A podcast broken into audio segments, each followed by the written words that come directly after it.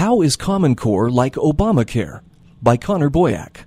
Read by Brian Hyde. Conservatives in Utah and around the country laughed to scorn then Speaker of the House Nancy Pelosi for suggesting after passage of Obamacare that Congress had to pass the bill so that the people could then find out what was actually in it. As it turns out, this strategy hits a bit closer to home. The adoption of Common Core by the Utah State Board of Education followed a similar model of act now, ask questions later. In June 2010, the board voted to adopt the Common Core as a framework on first reading, and between now and the next meeting, the board members study the standards. Put differently, the board gave initial approval of the new and untested standards pending further approval without having studied them first. But it gets worse. In its complete resource guide on Utah's core standards, the board seeks to rebut statements made by Dr. Sandra Stotsky to the Utah legislature in August 2012 regarding Common Core.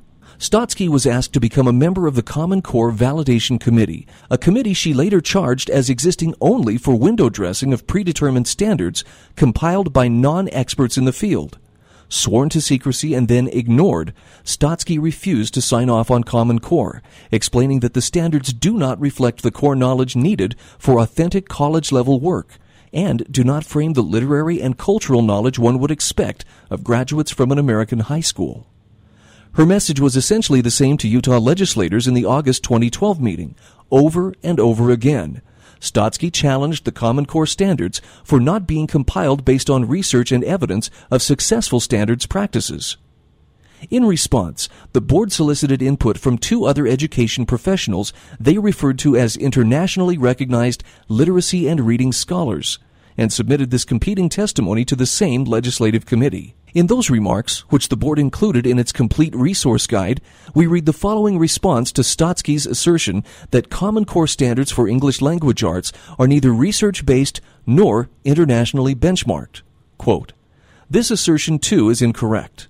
The effect of implementing standards cannot be researched before they have been implemented. They must be implemented first before we can conduct research on their effectiveness. The same was true of the Utah English Language Arts Standards. They were not researched until after they had been implemented in Utah schools. By including and endorsing these remarks, the educrats in charge of educating hundreds of thousands of children have all but admitted that they are flying blind, unable to research the standards they cheerfully endorse, along with the associated assessments, data tracking, etc., until they are fully implemented and thus entrenched. Put differently, children attending government schools throughout the state have been turned into guinea pigs, subjected to pedagogical experimentation without their knowledge or consent.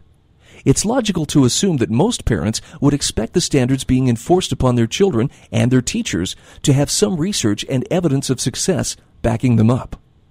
Reasonable minds would suggest pilot testing such a far reaching and costly program, whether in a single school, district, or state.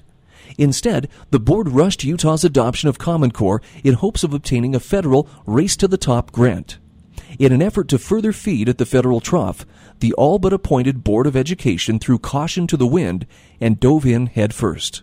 The children of Utah will be paying the price.